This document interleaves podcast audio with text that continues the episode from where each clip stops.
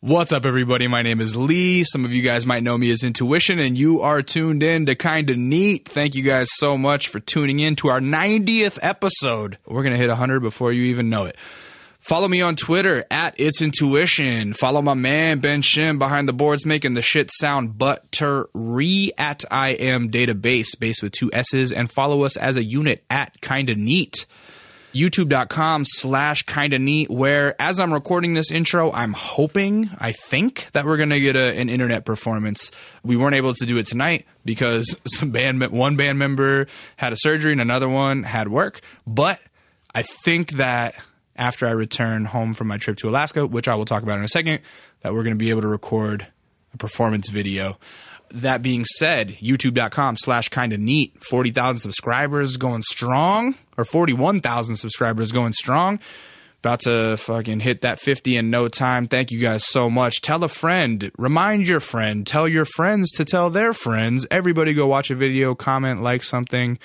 I made some playlists, so you can go through and I curated some playlists of, of like, well, curated whatever.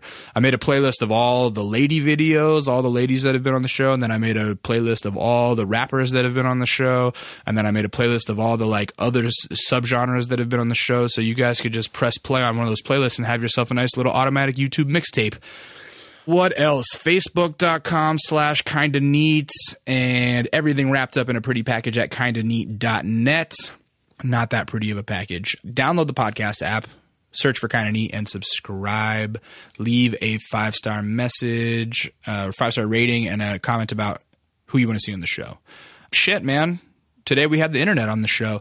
I was excited about this interview because this is somebody that's like you know you have your little goals and your wish list and so i have a list of artists that of varying degree of difficulty to get to or varying degree of fame levels. You know some artists sometimes we are luck out and we get people that are like pretty famous that'll do the show and then other times we get people that really aren't that famous who for some reason I can't talk into doing the show but this was some happy serendipity. They've been on my wish list for a long time. I've always wanted to interview Syd.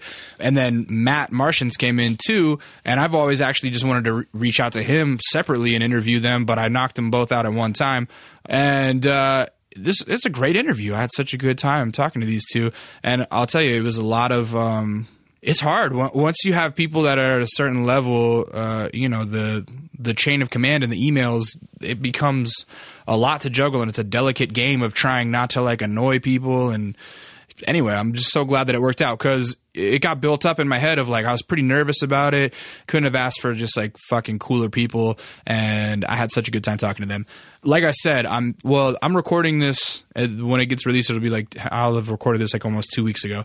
But tomorrow, right after I leave the studio, I leave for Alaska at 7 a.m. It's about 10 o'clock at night right now.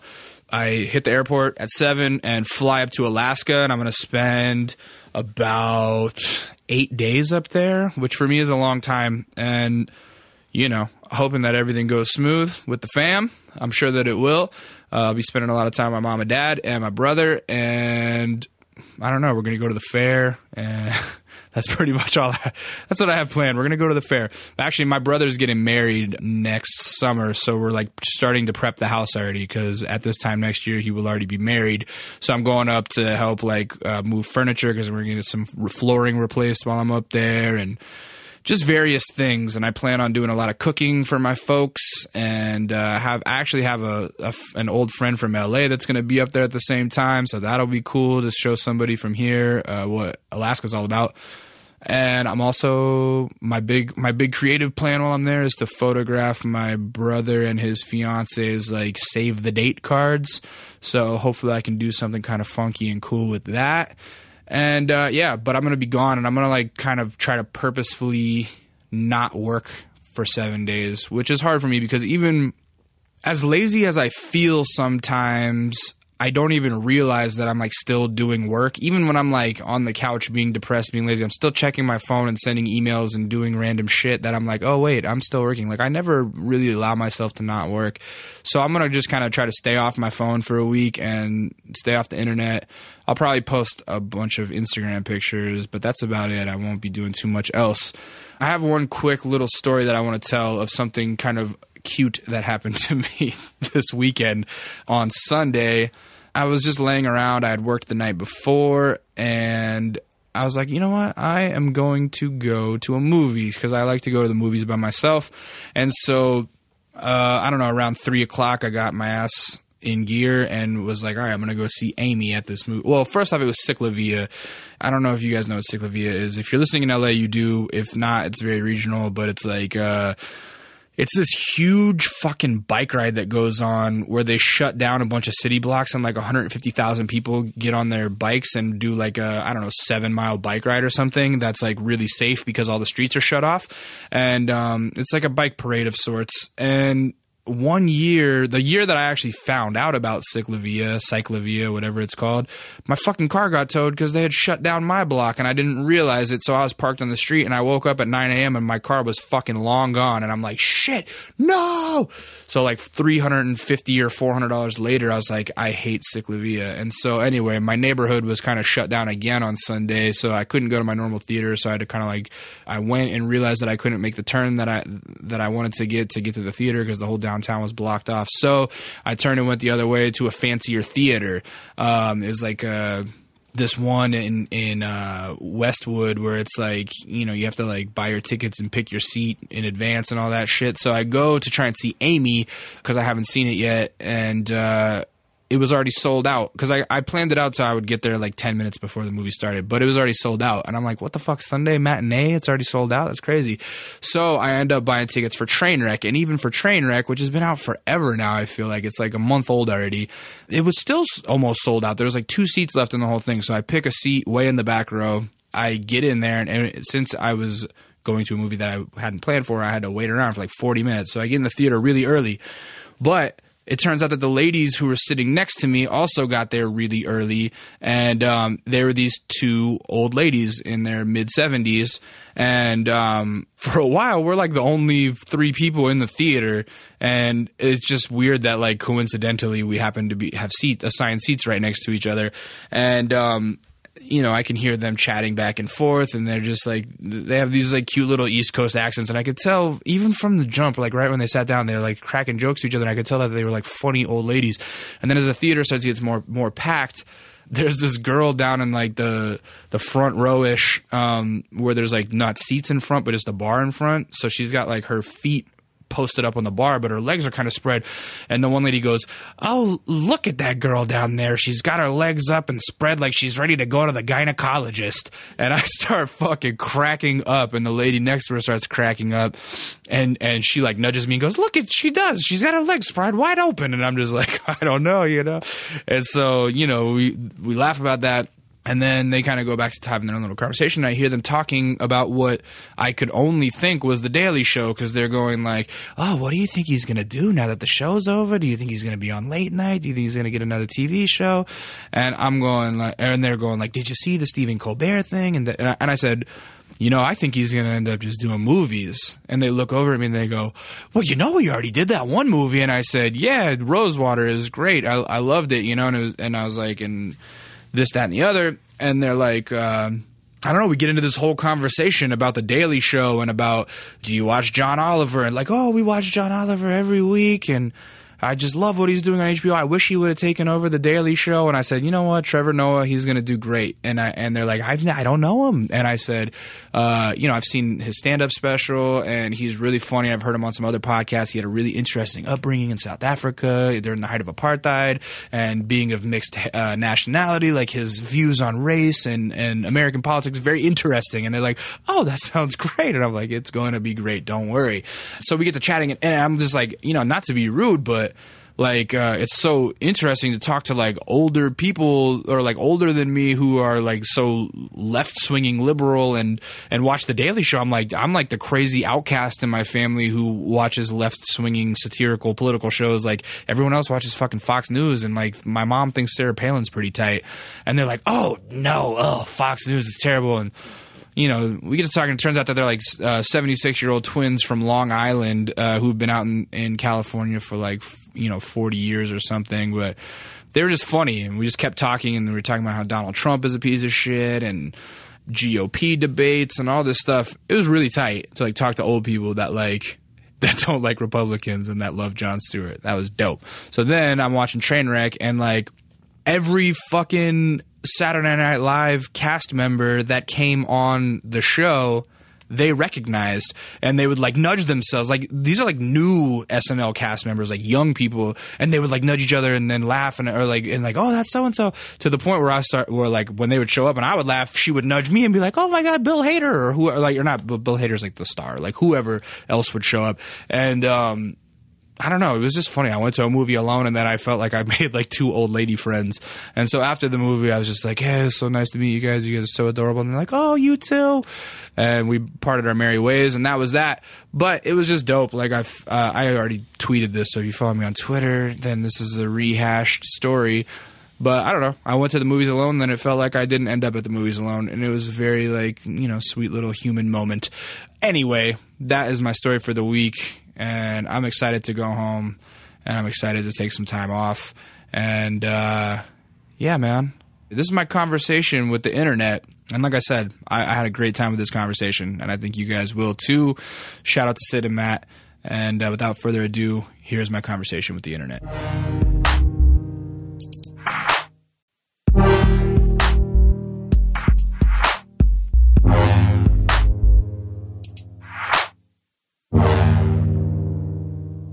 Rehearse at your house? Yeah. It, are you you still in Ladera or no?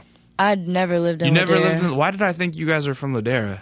Uh, a lot of because Tyler used Tyler's to from rap about Ladera. that. Yeah. Oh, so wait, where do you stay at? The Mid City, you said? Yeah, Midtown. Oh, okay.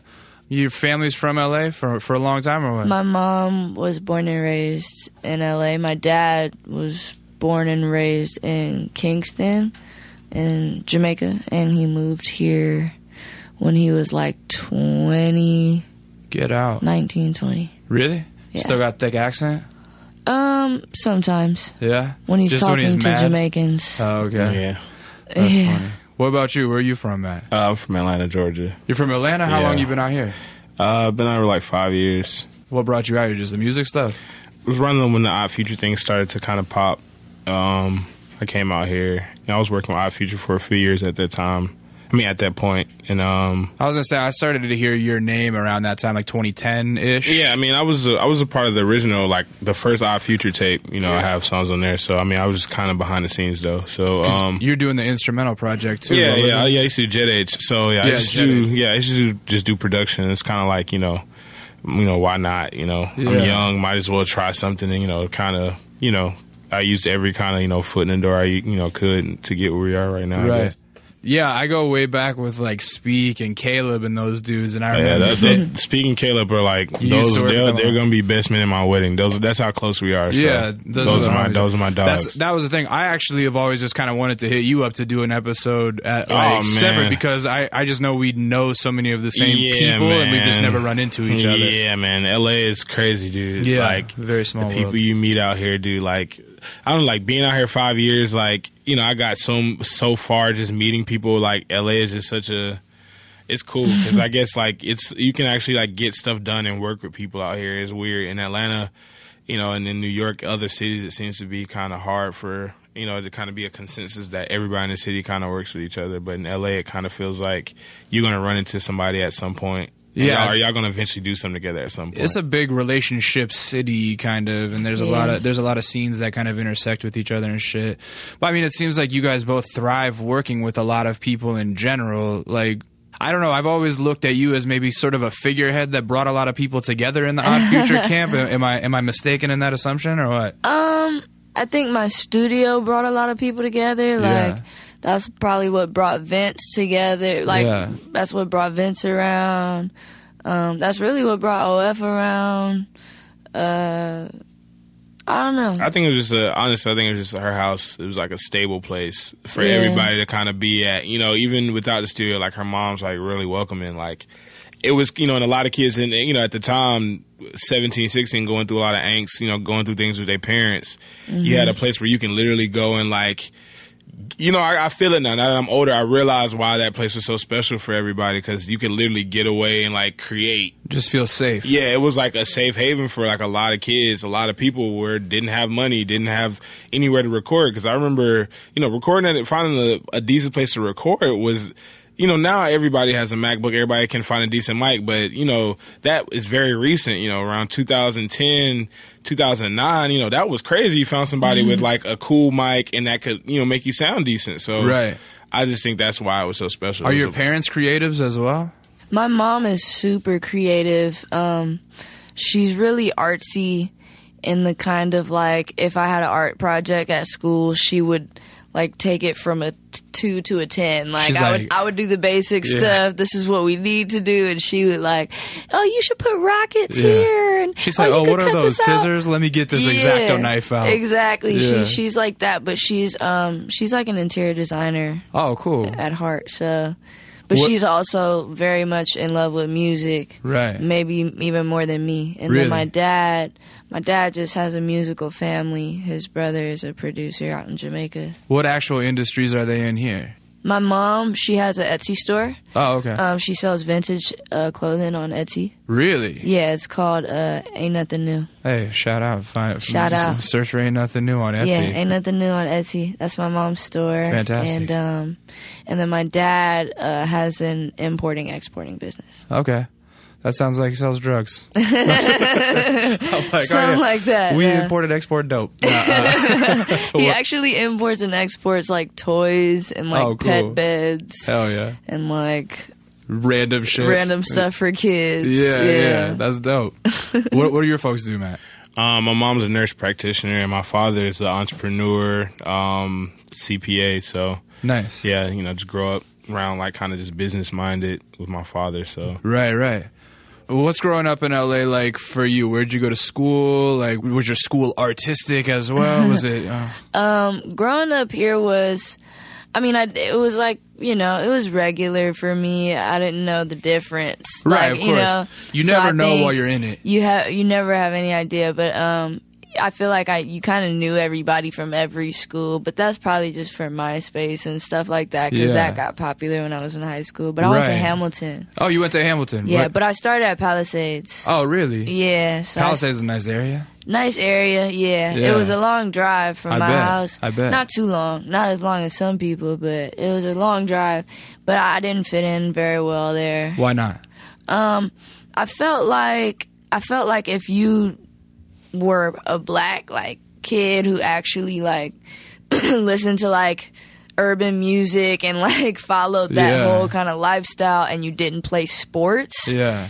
you were somewhat outcasted. Or Really? at least I was kind of outcast. Like, was it a mainly white school, Palisades? Um, yes, but there was a big black population too. Okay. Still, But if you Um, weren't an athlete, then they weren't fucking with you. yeah, like like everybody was friends because they were on teams together. Ah, yeah, you know yeah. what I mean? Yeah. And I wasn't. I was. I joined the basketball team first semester, and then I realized I didn't really want to waste time playing basketball because I knew I didn't want to do that in college. Right. Like I knew I wasn't that serious about it Right. anymore. But I grew up playing basketball for a long time. How'd you get into Hamilton? You have to like try out there, right, or something? Yeah, it was actually like a twist of fate. My my best friend at the time, um, shout out Kristen, uh, in San Antonio. I think she's at right now, and uh, That's where I was born. Shout nice. out to Antonio. nice. My best friend at the time, Kristen, um, she had been going to Hamilton her first ninth grade year. Yeah. And then got transferred to Palisades first semester of 10th grade, and I was still there. And um, she was trying to go back to Hamilton Yeah. because she was like the star of their soccer team. Oh wow. And they wanted her back. Um, but her mom just sent her to Palisades to get her grades up. And so I like went to one of the soccer games with her, like was sitting talking to the assistant principal at Hamilton, like Right. telling him, yo, I play three instruments. I have a 3.8. Like, I really want to go to Hamilton. Like, can you like help me out? Right. He was like, what? Like, you, you play three instruments and you have a good GPA? Okay, I'll What see what I can do. Um, I played just guitar. Uh, I was at that point. I just started playing guitar. I had taken drum lessons for a couple of years, and Yeah. I grew up playing piano. Nice. So yeah, um, Who, were were the it up. folks encouraging you and, and pushing you towards instruments, or were you just drawn to them? I was just into it. My Yeah. mom, like I said, my mom loves, Loves music, music. and I went to a Montessori school as a kid, and so in like elementary school, kindergarten, I was playing piano at school. It was Right. like part of my school Right. program. And if people are listening, if uh, Hamilton very regional, but we talk about it a lot on the podcast. We've had a lot of Hamilton uh, alumni uh, on the show. Nice. It's like a big creative high school. It's like Yeah. you know whether you're an actor or a musician or whatever. Definitely. Yeah. to me, you know, I went to a similar school in Atlanta, but what I was gonna say is it's kind of cool. It shows you what happens when you give, you know, creative people, kind of kids, uh, actual Like-minded people to be Yeah, a school to where it's okay to kind of express yourself. Literally, like you know, Right. I went to performing arts schools in Atlanta, and you know, we were known for having like the craziest kids just that did everything, and like you know, when you go around Atlanta you know, a lot of kids that do a lot of the creative things in the city all come back to one school. And it's just like, it's weird. And it's like out here, it's weird moving out here, hearing about Hamilton. We'll go these places, these graphic designers or actors, you know, musicians, you know, I hear about new people that go to this school all around the city and it's not an accident, you know, and it shows you like, you know, when you do actually give people programs, kids programs to express themselves young, like, it becomes something crazy. And, you know, it, it blossoms, you know, and I feel like that's a problem. I feel like with a lot of schools, it teaches you to kind of not go into the creative fields because that's kind of foo foo and it's kind of by luck. But I mean, you know, you, you you work hard, you can do anything, Well, it's interesting because Exactly. so much of the LA music that's making waves nationally right now, whether it be Kendrick's record or Kamasi or whatever, so many of the music- musicians involved in that did go to Hamilton. You know what I mean? Like, you guys are perfect examples. Shout so. out Shia LaBeouf. I just met him. And What do you think of his he went bars, to though? Hamilton. Oh yeah, I, I don't even know any. I have no idea. But um, just met him and forgot to tell him that we both went to Hamilton. That's tight. Yeah, so many people went to Hamilton. What, so, what was growing up in Atlanta like? Were you were you an athlete, dude? You're a bit. You're big. Yeah, yeah. Um, I used to play basketball. I used to be really, really good at basketball. I believe it. um, Yeah, I grew up in Atlanta. I grew up in uh, East Point, and you know that's where like Outkast from. Like that, pretty much that those neighborhoods where you know I came up in. So like, you know, coming to Atlanta is just crazy. Like just being around all black people all the time. Um, but it was cool because like I lived on the super black side of town, but I went to school like in like the suburb mixed area. You know where you know you had black kids with money, you had you know white kids with a lot of money. You know my parents always had money, but my dad is very cheap.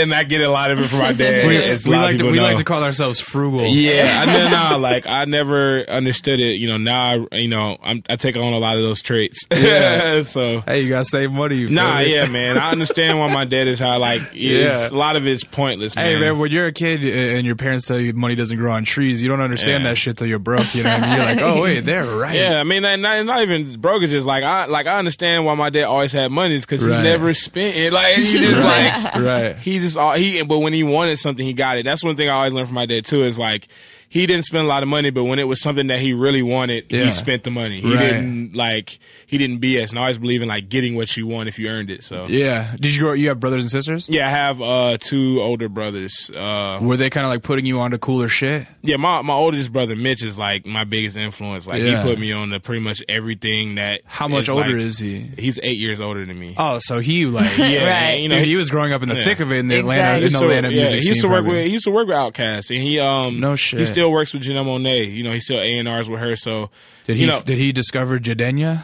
uh, Jidenna, I mean, he has he definitely has something. To, he executive produced their new um A and R and A and R the new um their new EP that's about to come out. So Wow. Okay. I so, mean, so, so, you yeah. so you guys both kind of come from musical families. I mean, musical and you know, yeah, and hustle. Yeah, it just yeah. sounds like business business I mean, savvy just too. yeah, hustling business and just like getting lucking up. like, you know, Yeah, yeah, yeah. What's your middle brother do? Uh, my middle brother's a uh, news anchor on national news, Al Jazeera. He's like Get out on Al Jazeera? Yeah, he's on CNN too. Sometimes like he's Damn, y'all got a fucking talented ass uh, genes and shit. I mean, hey man, you that- do my you dad. have older siblings or just Taco or who? who? I just have uh, Taco. Okay, yeah. What was it? Uh, what was he like as a kid? He's a rambunctious as an adult. He's he was pretty much the same. Yeah. Uh, Taco, a lot more down, man. annoying. Yeah, he was way more Calm down. annoying. Way more like way more selfish. Yeah. Uh, these days he's he's Taco he's the really bro, cool. man. He probably come and talk to you just how he talking to you. He like yeah, Taco's cool. He can, he, he's cool. He's really dope. I, I actually I miss him. He just left. Oh, where's he at? Uh, he's in Amsterdam. Oh shit, that'll be fun. I, I actually, so Yep. it's it's funny how uh, how I heard of Odd Future was like. Uh, okay, so Speak and I were kind of competitive about about trying to put each other onto shit, Uh-huh. and he's usually way earlier on most things than I am, right? But the one thing that I can really claim that I put him onto was Odd Future, right? Because here's what happened. Uh, did you ever uh, back on Fairfax? There's that Reserve store, right, Mm-hmm. where Fresh Jive was. Yeah. I had a homie working there named JJ. He went by Mestizo. You ever meet him? I don't know. I don't think so. Well, so Taco, Jasper, Yeah, they used to spend a lot of time in Earl, all those, yeah, all those guys, they would be around there, and he would f- flow them gear from from reserve and Yeah. shit. And so I remember it was like 2010, very early 2010, and he sent me the French video, and I was sitting at like my computer so- somewhere at work, I think, and he's like, "Look at this, this is my little skate homie." He's like, and he sent me the French video, and it was like all, all chopped and screwed and shit. But I was on my own. I was like in my own head. I just put a record out, and I was like, "Ah, whatever, this is cool." But I'm gonna forget about it because I'm I'm me. You feel me? and then uh and I went I was like, but this is this is dope. I don't understand what it is, but it's dope. Yeah. And then like a few months later, I seen on the internet forum the Earl video came out and I went, "Oh shit." I was like, "This is the same dudes that JJ sent me that because I, I recognized actually the person that I recognized that was in both videos was Taco. He got a face that's kind of hard to forget, and I went, Yeah. no, those are those same kids, right? So then no more than like a week and a half, two weeks later, uh, I, I go to the store to hang out and just talk to JJ and shit, and, and Taco and Jasper walk in, and I was like, "Oh shit, you guys are them kids from them videos?" And they're like, "Yeah, we fucking hate that video, dog. Like we didn't like that. It was like the the the director and this and that and the other." And I was cracking up, but I, I was just like, "Oh, Oh, yeah, well, I shit." remember. No, I think that that was the uh, The Earl the Earl video. video. Yeah, the Earl video. Yeah, Well, because Tyler didn't direct that. Well, you- Yeah. you know the Oh, funny dang. shit is that kid who directed the Earl video. Uh, and if it gets too inside baseball, Ben, feel free to take it out. But the kid who directed the Earl video in 2007 directed two music videos for me that I didn't let him put out because I didn't like them. Oh, wow. And, it- and so I was like, yo, Small I was like, yo, I know that kid. And I was like, he doesn't make it. Seems like it's, seems like it's consensus, man. Damn. How crazy is that? So, any, so anyway, Shout out, bro. Yeah, yeah. So if you go back, i- it's funny. Like, uh, and so I started telling Speak, like, "Oh man, you gotta find these kids. You gotta talk to them." And I noticed that he would start, "Syd, I want to work with you on Twitter and shit." And I was like, "God damn, it works! Look at this motherfucker." Yeah, I remember He you sent me a video of him. It looked like it was in this room actually, like He- on one of these mics Oh yeah, yeah. in front of like a wooden panel That- wall. The, he used to film those in the IE with Yeah. uh oh fuck I forget the DJ's name but yeah I've actually done one of those with him. Nice. Yeah, yeah. yeah, he sent me one of those, and I was like, "Yeah." I was like, "I really love this dude's spirit. It- Yeah. I- something about him, I was Nah, just drawn shout out to, Speak, man. man. He's a Uh, character. When I He first is. Just like, saw him, yeah, low end Yeah, theory when I first moved Oh, here, um, when I first moved here, man, like when I was broke, I Yeah. never forget, man. Like he had first, he had got some money for like for writing for somebody, like pretty much. And I remember I was broke, and like I was like, we were just in between. Like it was just a weird time, like because people don't realize you get the the recognition before you get the money. Like people Oh, know, like there's so many people out Oh, here that yeah. everybody knows that have no money in their account, but Oh, yeah. they're on every blog, but everybody thinks they have money. Right. Speed gave me money to buy a bed, and I'll never forget that. Like I just paid him back, like. Well, Uh, like a few, like a few more, like a few months ago. But it's like, I, cause I, I had to remind him to pay him back. I was like, yo, you remember when you gave me like that bread to give me a bed? Like you forgot. He was like, oh yeah. I was like, well, I got you tomorrow. Like it's just like he, Yeah. like he, like him and Caleb, like they like at times were like I needed friends. Like Yo, we're still using Caleb's bass amp to rehearse. Those, Yeah, man. those dudes are good spirits. Yeah, Speak was like having serendipitous good luck back then because not only did he have the writing credit that that got him the money, he also got hit at Coachella by a golf cart and like racked up off that too. See, he Did you talking know about that? that. No, I didn't even know. At Coachella one year, he got fucking sideswiped by a golf cart and like came up on the fucking like on a on a, a lawsuit. settlement, on a, like a settlement. yeah, the out of settlement. court. They were like, "Yo, shh, here, take this." Yeah, How crazy is that? Yeah, hey, shout out Coachella. I ain't out trying. Coachella, we trying to get that real money off y'all. not the, the offers. Way. Shout, out. Coachella. We'll be back. yeah. anyway, so how do you guys meet? We initially started like talking on MySpace Yeah. in like 2008, 2007, 2008. Um, cause I was a fan of the Super 3. Yeah. And so I just used to hit him up like, hey, like, you really inspire me. Like, I want to like find a production partner too and like make beats with somebody. Cause I thought that it was actually three people in the Super 3.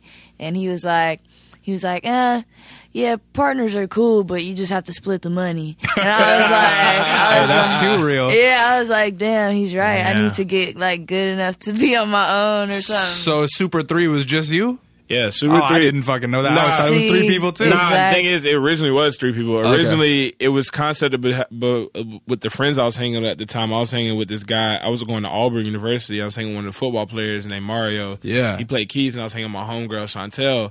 And then it was just like the concept of us hanging out all the time. So it was the original concept, but you know, I, I made it three people because there's just always something interesting. And, you know, I'm an artist, so I understand, like, you know, visually, you know, that makes things a lot cooler when it's a little bit more depth to it. You know, of course, I'm a fan of the Gorillaz, so Yeah. it kind of, you know, that all kind of just culminated into that becoming a thing. Well, so as a kid, when do you start making music, or when do you? Uh, what's the pro- the process of getting involved in producing? Um, to be honest, like I'm not trained in any you know instrument. I wouldn't even consider myself an instrumentalist. Like I just know how to make beats, and I know, you know, I can play keys by being taught what to play. Like I know like how to, you Yeah. know, make what's in my head. But really, what it is is growing up on good music and knowing really what not to what not to play. Like that's half the battle. Right. Knowing like what sounds Well, like good. you're seeing your older brother. Uh, yeah, I mean, all like the shit I, he's I've been doing, around, and so it's like, and, I, and like I said, I've been around g enough producers that do enough to know, like a lot of them are in- instrumentalists; they're producers. Right. You know what I'm saying? They work with, they have musicians around them to Hell get yeah. off the ideas that they have in their head. Right, exactly. So. You know, for me, it was one of those things like, you know, I got sick of waiting for my favorite artists to put out music. Like, they would put out an album and just be like, well, in four years, we're going to put out our next album. And it's just like, bro, I'm not trying to wait four years for you know for no new music. Like Right. what? Like I need that in two years. Like two years is cool. So it was like, man, I'm just going to start making my own music just to kind of like if I need to hear something new because that does make you feel better. Hearing new music puts you in the new headspace. So. what, what was the gateway? What program did you first start? I started with Pro Tools. You know, it's funny because like I, I one summer I saved up like two thousand dollars. I didn't buy anything. I just like saved up to you know buy all these keyboards that I saw and all these pictures that I saw these producers because Just just wanted to look your the part. dad, man. Save that money up. Yeah, just wanted to look. Just wanted to look the part. You know what I'm saying? Because Yeah. when you first start, you think you have to look the part to really, you know. And later when you go, you realize like it don't matter how you look. If it's not at the base, you're not doing what you need to do. It's not gonna work. Mm-hmm. So I just bought. I, I bought like math. Bought Pro Tools. I bought a big, a big flexed up keyboard. and Didn't know how to use none of it for Oh, like shit. six months. It Yeah. just sat there, and I was like, What'd you get? Like a Triton or something? yeah, like it was. It was no, it was a uh, Fantom Ro Like a, uh, Yeah, yeah, yeah. It was a Fantom. So I was like, I just knew how to like hit the thing. I didn't know how to loop, loop anything. Just know how to like make sounds on it. And then just like you know what I'm saying, like it just gradually I would start to learn how to use this, and I was like, oh, this is how you loop it. So it just you know I, I listen to my old beats I used to ride around in college to, and they're trash. Mm-hmm. But you know at the time it was like just getting into loop was like really really a, you know an accomplishment. So Yeah. What year was that around? You think? that was freshman year of college. I was like 17, 18. Yeah. So And so, did you like immediately start putting stuff on MySpace on the internet? Yeah, I just started putting stuff because I want to, you know, I always and I still want to do it. Was kind of like just a cartoon concept of just cartoons putting out music. Like I just thought it was cool because it's like it's you can you can keep doing that. Like there's no like, you know, I can adjust the style of that car. I can keep growing with it. So it was just kind of like that. Like I just wanted to put stuff out. You know, just for fun. I never thought music would ever become anything, and I think that's really why it's kind of becoming something. Is because I don't know. It's weird. I, I- I find a lot of people that really, really go hard for a lot of things. It's kind of it's weird sometimes, and the people that kind of just let it be and kind of let it let it happen. That kind of goes further when you just kind of let it happen, opposed to just like I gotta make it happen. I, gotta be an artist because f- I feel like there's a certain amount of serendipity in all good opportunity. you know Yeah, what I mean? man. Like, because I, I, I I feel the same exact way. Like, I never thought that. I, I don't know. Like with the music shit, I just completely fell into it, and it's been Yeah. something that I've been able to like, you know, enjoy because of that. Yeah, man. And you just have a lot less pressure on yourself that way too. you just let it let it be, man. Like it, you know, worst come to worst, man. Like you you stop. Like you know what I'm saying. Right, Like that's that's my that's always been my thing. Like I have other talents, so So when you say that you found him on MySpace, like did the MySpace page start, or did the MySpace shit start cracking for you? Were people like were hitting you up for beats and shit, or what? Nah, see, originally, see, a lot of people don't realize, like, before even before French, like, I, like Tyler was popular on MySpace. Like, around LA and like the little scene, like the young 14, like everybody knew who Tyler was. So, you know, when Tyler started like messing with me and being cool with me, cause like it's weird, like Tyler doesn't talk to anybody. He's always been like that. Like he's always been like the abrasive, like you, if you send him something, you probably thought he wasn't gonna hit you back. I send him something just randomly, one of my first beats, and he hit me back, was like, this is dope. And it was like, whoa, like, Yeah. he hit me back. Like, eh, eh, this dude's supposed to be like the meanest dude, and he hit me back. Right. And me and him just started getting really cool. It's something he saw in me that, you know, that he saw like that he Yeah. thought was cool because there was a lot of people trying to get at him at the time. Yeah. And you know, we just got cool, and he put me in his like top eight or something. So Oh, shit. that's how like Hey, that's more major That's people- back how I found out. That's how you yeah, found and, out. and that's how people Because started I was a fan defining of. Tyler's beats. Well, so when so that's interesting, saying that he was already cracking in like the small LA scene. What scene was that? 'Cause did you guys used to go to the Spliff or anything like that? No. Do you remember that?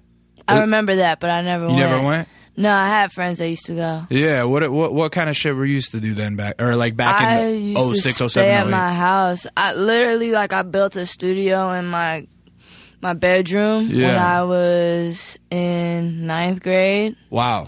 and then What does that involve? Like, what did you when you say you built Oh, a what- studio? what, What, did you? Yeah. What did you have? I had A um, computer. Yeah, I had a laptop. Yeah.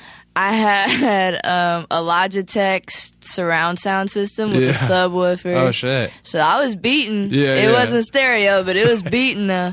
and um, I had an AKG C1000 microphone, which I still have. It's a small diaphragm condenser, but it was the cheapest one on Mm-hmm. Craigslist. And then I had a little M Audio fast track. And what were you? What was the goal? Like, what were you trying to make at that time? I was um my my play brother Tyrone um he raps Mm-hmm. and so I was trying to make him sound like the people on the radio Okay. like quality wise. So you started trying to learn how to like engineer. yeah, I, I I learned how to engineer. I, I I taught myself how to use GarageBand and then I started recording my brother and then um started making songs with him. Uh, started producing just because like he was using like random beats and it was like weak, so Yeah, right. Started trying to like, Like make SoundClick beats. beats and shit. Yeah, so I started like trying to make beats. I made a few that were like good, but other than that, like it was pretty weak. So I got really discouraged a lot, and then I was also trying to make money because I love money, and Amen. and then I started selling studio time Yeah. on my MySpace. So I, on my MySpace, I had like beats here, like hit me up about beats or whatever, and then I had studio time, like eight dollars an hour in my room. Nice. And so and and you're kind of just getting on the job training and every session probably got a little better. Yeah. So like if you were if you if you came into the room towards the end of the 8 hours Yeah. 8 dollar an hour sessions, you probably got a better session than the first couple months. huh? Exactly. Yeah. So, well, yeah, it was eight at first because you know I didn't have anything. Yeah, right. But there were kids, like a lot of kids in LA, who wanted to rap or sing or whatever. And were like- people surprised when they showed up and it's like a 14-year-old girl?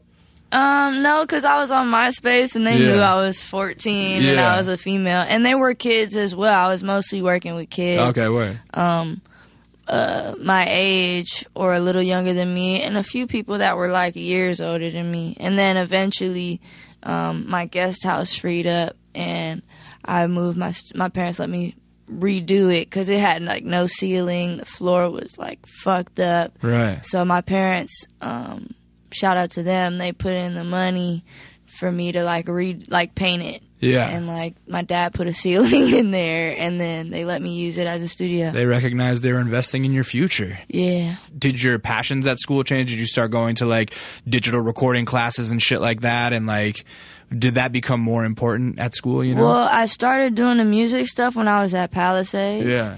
And there were no music classes there except guitar. So I Uh-huh. took guitar 10th grade Yeah. And then transferred to Hamilton where they had a music technology class, but I couldn't take it for the second semester because it's a year long oh, course Oh, and you right, had right. to start in the beginning. So, oh, I oh, did you wait go to the next Hamilton junior year or senior? Or like when did I went in the middle of my 10th grade year. Oh, okay. So I transferred the, the, beginning of your junior year, it got cracking there. Yeah, that's, that's, when, you I start started taking music technology, and plus they required you to take like one like music class before you could go into that class. So it was perfect. Yeah. I took piano Nice. and um, music tech, and then the year after that, I took music tech again, which was electronic music, where you just made beats all day. Yeah. And were you always singing at the time? No, When did that start? um, I sang my first song when I was 16. Yeah. Uh, it's called Flashlight.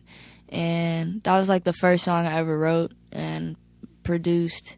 And so uh, I put that on MySpace and stuff. But it was just like I auto tuned it. I like put like a telephone filter effect on it, made it sound really cool. Yeah. Um, but at the same time, almost kind of trying to hide your natural tone. yeah, well, because I I wasn't that good, Right, and I knew that. You know, Right. I, I I have a good ear. Yeah. So I started really trying to sing like nine months after we dropped Purple Naked Ladies, our Yeah. first album. And was it? Have you been? Have you been taking lessons? I mean, to me, I think you have a great voice. But I mean, I can also you can just hear it in your talking voice that you would have a good singing voice. I feel like. Well, I. I don't know, but have you been like, uh, have you been seeking professional help to just get yeah, better and better? been? I've been training um, with a guy named Don Aholt for about a year and a half, maybe. What do you- yeah, about a year and a half, I think. How's that Um, going? he's my writing partner's dad, and he's awesome. Nice. Yeah. I don't know when she reaches out to you, right? What's the deal? Like, uh, were you just reaching out for beats or? Uh, I wanted advice. Advice. Um, yeah, advice. Like on like you know like should I get a production partner? Yeah, like you just, you just, what should I add just to like my when I hit beats? Tyler, that- you just send, you know, send people stuff like, "Hey, this cool. I thought you liked this." Like, right. just try to, you know what I'm saying? That's just try to make. Cause that's when, you know, MySpace and like finding folks on the internet was really cracking. Like, you know, what I'm Oh, saying yeah. that you could trust really. Cause I mean, you always say aim, but this is when you could really see people's face, kind of get a feel for them without meeting them and without, you know, it feeling creepy. So Right. when you found kids that you kind of felt like would be friends with you or like kind of similar. You reached out like, oh, I think we'd be cool. Like, you know what I'm saying? You know, nowadays it don't really go like that. You know, you don't just reach out unless it's a girl you're trying to holler at. Yeah. Or You like, know, or like, yo, or, yo, fam, check my SoundCloud. or yeah, I need, hey man, I need some art, man. Well, how much you talk? Like, and Right. it, that's that's where we at. So. It- It's yeah. It, MySpace eventually. It, MySpace was so creative at the beginning, and then eventually it just got so fucking spammy at the end. Like everyone was just trying to sell you something. yeah, and I and, think and that's social media in Uh, general, like all these other sites started popping up. I think that's what killed MySpace. and what killed MySpace was its options. efficient, its efficiency. Like, I mean, to be honest, it's too much to run a whole page now. People just want to say something, get off. Like that's why Twitter and Instagram are so popular. Snapchat, people don't want to run a whole site. Right. Older people want to run the whole site. That's why Facebook is cracking. Mm-hmm. Like older people want to have this over here, what they like. What us, we just want to be like, hey man, this album trash, and just get it out. You know what I'm saying? Just go on. Like you don't want to be like, hey, this album is trash. So I'm gonna let you know a whole paragraph why. Like, we don't do that. So Right. Right. I think it's just generational. Like a uh, like our generation just grew up. We didn't want to, you know, put all that stuff on the internet anymore. So now it's just like you Yeah. know, uh, Instagram, Twitter. How were you in school? How was your schooling in Atlanta? Um, I just went to um. Actually, I went all through. Like I went through a, to an all black private school, all white private school, mixed private school, all white public school, all Yeah. black. Like, I went. I, I went to every environment of school like that you can imagine, like Yeah. from public, private. So you know, like just experiencing all types of people. Like you know, I'm very versed in all types How of people. how, how to what is the difference between uh, going to an all black school and an all white school? Like, w- what's the uh, you want transition? to know? like? You want to know the difference? For sure. um me at an all white school, I'm like cool enough to be like I'm cool like I'm You're automatically no, cool. no, no, no. I'm saying I'm cool. Like it's it's weird. Like at a black at my black school, I went to like a very hood black school, and I was a very I was an alien because I was very proper, and they didn't understand a black person that didn't dress a certain way, talk a certain way. People thought I was gay at some point because I didn't like, and that was confused. Like that was a very confusing point for me because I was like, what? Like just because I I literally would like dress regular, I would talk regular. I didn't have to. It would be like thug dude. So I don't know. But then when I was in you know private schools, like I was the troublemaker. Like, and I mean, this, I'm just being real. Like when I was in all white private school, it was just like I was the troublemaker. It was like everything I did was so bad. But when I was in the black school, everything I did was like, oh, just you're so great. Here's an A. You just Right. so it was just, it's just interesting. Like, and I was the same way. You know what I'm saying? But you know. I'm not gonna lie, going to all white private school made it when I did go to public school was just like piece of cake. Like psst, it's Yeah. nothing. So I mean, it's pros and cons to both areas. You know what I'm saying? I, whereas when I was in the all black public school, like I was around, like I got to deal with like really hood people. So to this day, I'll go to the hood and no protocol, know who not to mess with. Like you just know those things. And like even with Syd, them her growing up in areas where you have to deal with and knowing people where you have to deal with that. As well as knowing people who don't have to deal with that, you know how to deal with all people. Like I can go to the hood and be mm-hmm. straight, or I can go to a mansion with people who you know do crazy stuff and be straight, but talk to them the exact same way. A lot of people can't do that. A lot Right. of people got to Right. be, hey, Shawty, what's good? And then go to the rich folks like, hi, how you doing? Nah, I talk the same about everybody. Right. So So. it taught you how to be a chameleon in a sense. Not not mean really a chameleon, but just really be yourself. Like, because Right. you know you gonna you're gonna meet a lot of different people, but the person you gonna stay with is yourself. So yeah, yeah, that, yeah. No, chameleon is the wrong term. You're right. It's just. I mean, yeah, that's no, I exa- mean, that's exactly. No, just be honest. You're right though, because I do know how to adjust in, in most can, situations. You, you can you can uh, go through whatever situation comfortable in yourself. yeah, I can adjust that, to it. Yeah, yeah, that- that's, yeah. We, I mean, we're all kind of like that in our band. Like, I, I'd say that's the good thing about our band is we're all very personable people. We're all very like, we'll, we're we're very you know consider. We try to adjust to the environment that we're in before we try to make it you know adjust to us. So Right. I, I always say like that's Right. one thing about us. Like we we're very respectful of environments and Right. you know where we are and the people we're Yeah, speaking to. it makes so. touring really easy. touring e- everything easier, man. We don't have any Our tour managers love us. Yeah, right. you Right. know, Venue people love venues love us. Right. Let's just go with the flow. Yeah, we leave the we leave the dressing rooms fairly clean, Clean. like you You know. feel So? Yeah. I think that's great to like. I, I always say like, you know, if you're gonna go someplace, don't don't leave footprints on the carpet. You know what I Right, mean? Ma- yeah. My when you play shows and shit, it's like, man, you know, talk to the sound guy, remember his name. No, buy a Yeah. dude, dude. And the next time you come back, your s- sh- sound Talking is to gonna the sound even security, better. the Yo. security, bro. Yeah. I mean, with me, I have a problem with security. Like me, I get off on security if they, you know, security can show false authority at these shows, and I sometimes put them in a place.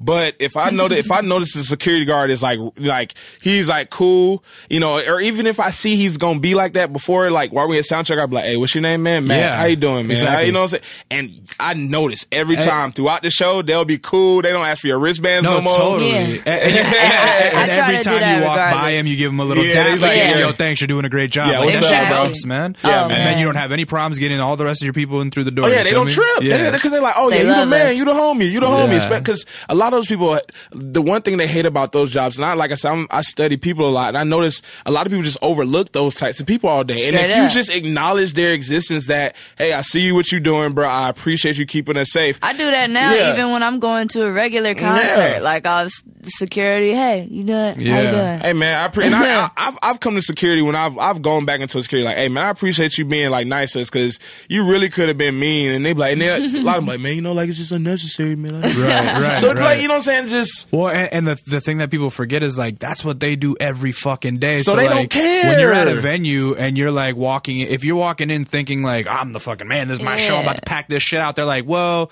you know, People Elton John was here out. last night, like so, Right, fuck you. You know what Yeah, I no, mean? no, no. no. See, the only th- so the only difference is with that is now if a sound guy does have attitude, then you know that's a problem. Like, I mean, I, I would say that, like, you know, and you know, I feel like you should always show respect to the music that's being oh, performed Oh, absolutely. in the venue. So, Yeah. like, we will get sound guys with attitudes, but then again, we'll Yeah. get sound guys that are incredible. So. Yeah. You know, you get you win some, you lose some. It all depends on experience and you know how passionate they really are about Right. sound. Because you can Right. tell people who really just are work at the venue that know how to do sound and people who are sound guys. That is right, what totally, they're passionate totally, about. totally.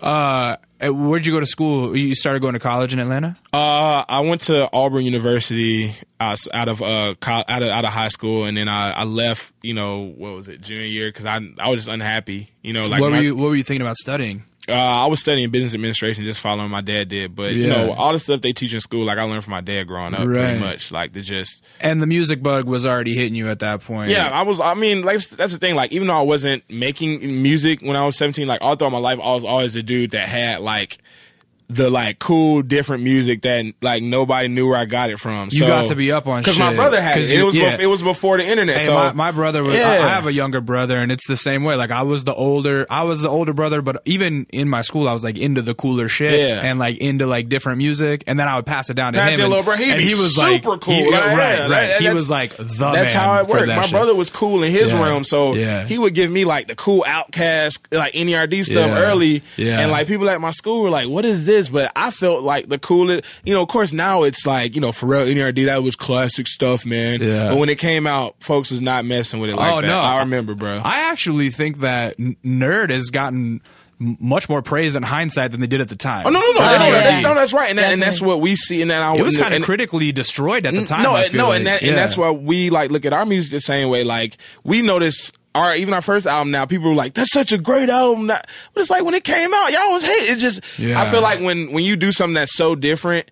I think people initially going to n- not like it because it, with They anything so different, it. they don't understand it. Right. But when they start seeing the flowers that blossom from the soil that you put down, they're like, "Oh, look at the soil! Oh, oh, Well, I think Well, I think they were contextually, yeah, contextually, it makes sense that there was an initial backlash against it, just because like it was so out of left field, and Odd Future was kind of like at that moment of power where you could do whatever the fuck Yeah. you guys wanted. You know what I mean? So I, I bet you a lot of people were kind of like, "Oh, who does she think she is singing? Like, where, Dude, it- where did this come this from? is the this you know what I mean? I'm telling Yeah. you, we this album is when we just got out of that. Like Yeah. it was like that, but like until this album came out, it was like a lot of people thought we rapped. Like it like it this was the first album I would say like people really gave it a chance that Right. really had no business listening to it because it's different between people who were odd future heads, you know, checking Yeah. this out because they have the immediate segue. But we noticed with this album, we have people who have no don't even listen to odd future like fans of Well, ours. I really like that tweet you made the other day where it was like, "Don't call us neo soul or or whatever Ah. classic soul, whatever I you tweeted said." that, You're yeah. like, "It's just soul music." No, Yeah. you don't know why I said that because Yeah. I feel like with a lot of these newer blogs and the bloggers, I feel like they have to create these new subgenres because they're bored. Really, like it really like they can't. If Yeah. they want to be sound creative and sort of like Well, everyone wants to compartmentalize Yeah, things to, to yeah. understand them, but it's like you know some things are just music. Yeah, and I think know? it just Right. it's just like what is future soul? That makes no sense. What is neo soul? Right. Because the neo soul from 15 years ago is not new no more. Right. So Right. what are we when neo you look neo? back at it, it's just like that's Are what we 90s new neo soul? And so what happens in 10 years? Is Yeah. neo, new Future neo, neo. future Yeah. neo, fu- like it's soul music. Generation Six. Yeah, like, soul. we- Dirty, we did dirty it- sprite neo Yeah, we did it.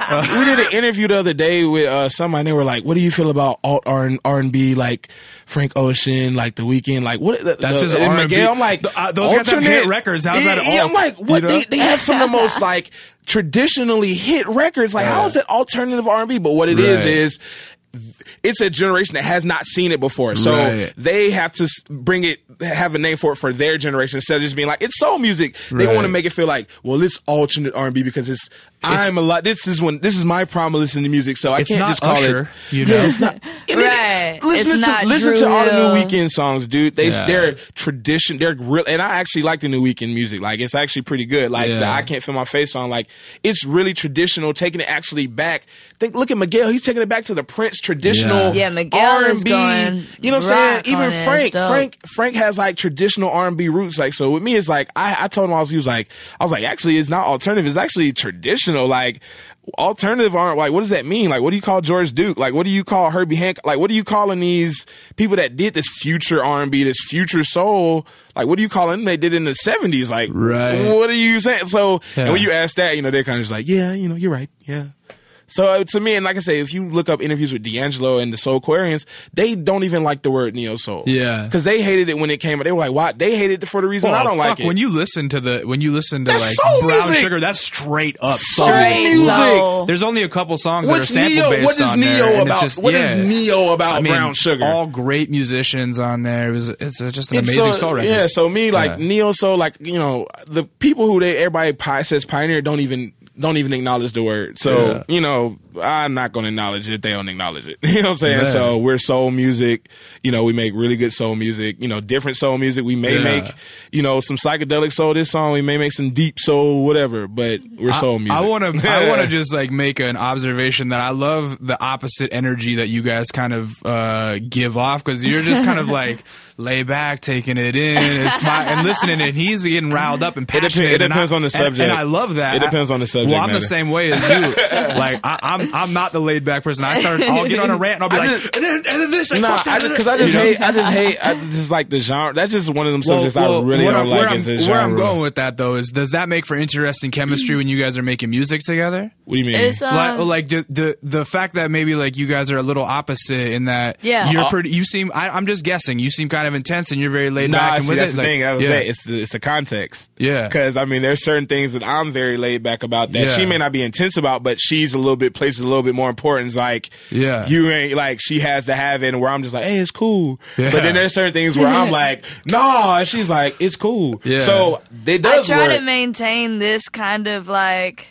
Yeah. Um, I've always said that you just Late ha- I, I, even before I've met you, I've just met you in passing a few times, but you have a certain aura about you that is very like kind of relaxing and zen and just like you, you know you Yeah, seem man. cool in whatever in whatever the situation is. yeah, it's- I've gotten really good at keeping, uh, staying like calm no matter what's going on, especially through putting out two al- three albums now with, on a major label. Yeah. You know, it's stressful, you know, especially the first couple go arounds because you don't know how the game works. But once you Right. figure out how it Yeah. works and you learn that none of it is personal, it's business. Right. You know, people got to feed their family. There's a whole company that's got to make some money off of you. Right. And you get it because they give you the money to shoot the videos. Like we wouldn't have have no music videos if it weren't for them. So, you know, you learn.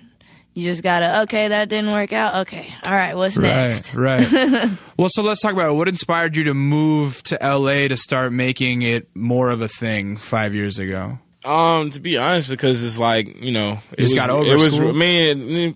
I just re- really hit a point where it was just like you know, you know, what's the point of really working? You know, living your life just to work. Like you might as well pursue things while you're young because I don't want to be one of those people waking up 30, 35, you know, kicking myself in the face like, dang, I had a really crazy opportunity and I got scared. I see so many people that I know that, you know, come up with advice that are so scared to make these jumps.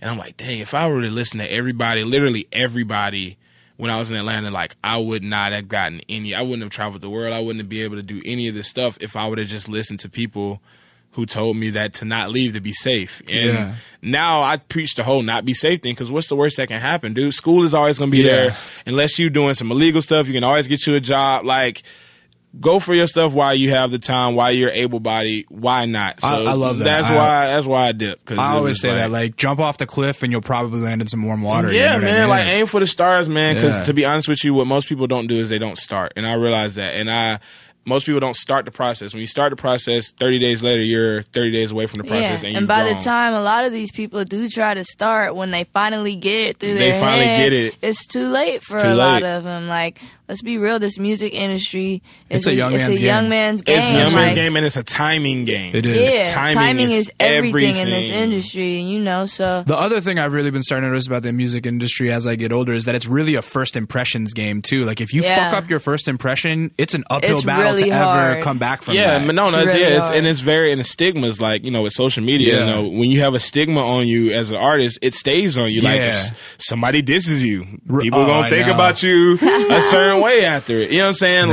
Like, so with us is like even with on Twitter, like how we run our band. Like I'm very aware. Like I check my band members' Twitters, like just so they don't say nothing stupid. stupid, right? Because like well, I- particularly now because everything is so hypersensitive and and everyone is so eh, eh, like. America's going through a, like every whether it be anti-shaming or anti-this. because everybody wants to be because everybody wants to be a victim. Everybody wants being to be a victim, is, being but- victim is popular right and you know the funny thing is, everybody wants to be a finger pointer, uh, Yeah. accusing you of, of Yep. like you know they want to because it makes them it makes them feel better about what they hate, Right, Because they see you hating, and it's cool to say. That's all it is, man. Like it, it, we're just in a time where, I, like, and that's what I tell I tell my band members, like, you know, we got to our. You know, our band ranges from 17 to 26. Yeah. So, you know, those guys, like, I've, I've been around Syd, Tyler. I know, like, there's certain things you can't say. There's certain things you can't say about certain artists. There's certain things you just can't say because, A, you're representing more than just yourself at a point. Right. straight Like up. I tell them all the time, like you're I- representing me and Syd. You Yeah. can't say this. You can't do that. You can't just do this because, you know, a you say you want to get to a certain level. You have to hold yourself accountable to some point. and it's the same with us. Like we represent them. yeah, we mm-hmm. represent them. There's certain stuff I want to say all the time, but it's just like That's why I have a private Twitter. Yeah, I'm not saying anything. When I really feel some kind of way about something and I really want to say it, like I go on my private Yeah. Twitter where only my close friends, you know, Yeah. can. yeah, but just I'm very I'm very aware of like that. You know, like what people think of you can change every day because of Twitter, man. Like Absolutely. one sentence can completely change how people look at you, dude. So with me, it's like you know, with our Twitter, our how we hold ourselves, it's just like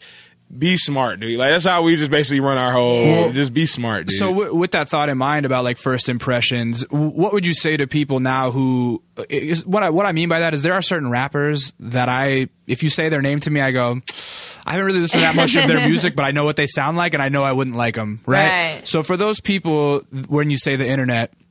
And they go, oh, I'm not going to listen to Ego Death because I already know what that. I already know what the internet sounds like. How, how have you guys grown in these last few years? Like, how is this record different from the last couple? Um, this record's different because I think sonically it's just it's it's a step up, and you know that's funny you said that. Like a lot of the people, it's like you know a lot of the reception that we begin are a lot of people that are just like, wow, I was never going to listen to something like this from you know because to be honest, coming from Odd Future, uh, it turned a lot of people off. It's very polarizing. You either It is. you Yeah. either really love it and get it, or you just don't get it. And it's funny because like we could have never done any of this without them. Yeah, without like, them. without that foundation and the business platform. that but it with gave that us. foundation, we had to work out of the mud, out of the Right. out of the Out of the background. Oh, it's funny how it's funny how that Odd Future label can be sort of a blessing and a curse. It's got Yeah. that. It's got like either that automatic positivity or that stigma, depending With on what side of the fence everybody. you're sitting on. Yeah, you know but what then I, mean? saw it like you know, you know, you have a record deal where you're a partner with a major company. Like we can put out albums. I'm like, dude, like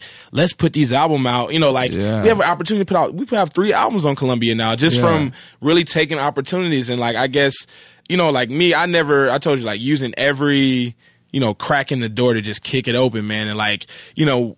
I never wanted to be one of those people that had opportunities to say like I ne- like that's one of my biggest fears is wake waking up at a certain age and regretting not using opportunities and getting opportunities that people would kill for literally. Right. You know what I'm saying? Like we get op- we we've had many opportunities that I'm blessed to have that most artists would kill to be able to have. So Definitely. yeah. Oh, dude. I mean, you guys are going to the UK next month. yeah, man. So Yeah. and then I've been just making just music being 15 years. I still never been to the UK. So you guys are doing it. yeah, just being able to support and be able to tour on a band with that many people and actually be able to afford it. Right. That's is a- expensive. It's, ex- it's, it's a Very huge expensive. thing, and Yeah. being a It's hard black a and being a black understand. band at that is another thing because there hasn't been a touring black band that doesn't that makes this type of music in a long time that has a following that's actually you know has young people that are in the scene as well as older people that have no don't even know what our future is. Right. So that's the beauty of it to me, man. Like Yeah. what we're trying to do with it, like just get it to everybody, man. Right. I think the new record's beautiful. Did you guys write it together, or how? Did, what's the writing process like? Um, with this album, uh, got all we got all the beats together. He did uh the drums on most of Yeah, the me and me and Lil, me and Steve did most of like the concepting on like the instruments. Yeah. uh, the guitar player Steve. and then um, yeah, uh, Chris Chris did some drums on some tracks. Uh, Patrick did some bass on some tracks, and he produced Penthouse Cloud with his one of his production partners. Um, Jameel played keys. Yeah, everybody's all, all, the yeah, keys, everybody's all yeah, everybody's all over it. It's very it's a very collective, you know, effort. You know, there's really no songs that just somebody produced by themselves. Right. but we got the we got all the beats together um and then uh, a lot of them i had like ideas to or i had half the song written or something and um, i have a guy i write with mostly named nick green Yeah. uh, who i wrote don't you with. And after that i was like we gotta keep writing because that was great. Um, so i wrote a lot of it with him uh, most of it with him. And then i wrote two songs with a girl named Tayla Parx. Um, i wrote oh james fauntleroy wrote uh, for the world for me. Oh, nice. yeah. And then um, He's a great songwriter. yeah he is. Tyler wrote palace. Right. and steve wrote uh, curse Yeah. of course for Right, curse right. and, and made the beat by himself Nice. How long is the recording process for something like this? Um, well, uh, I kind of knocked it out. So I had a lot of like, for almost every song I had before we we recorded it, I had a, a demo. Right. You know, I recorded just a rough version or whatever, and a lot of, I, I basically I booked out three weeks with my writing partner. I paid him to vocal produce.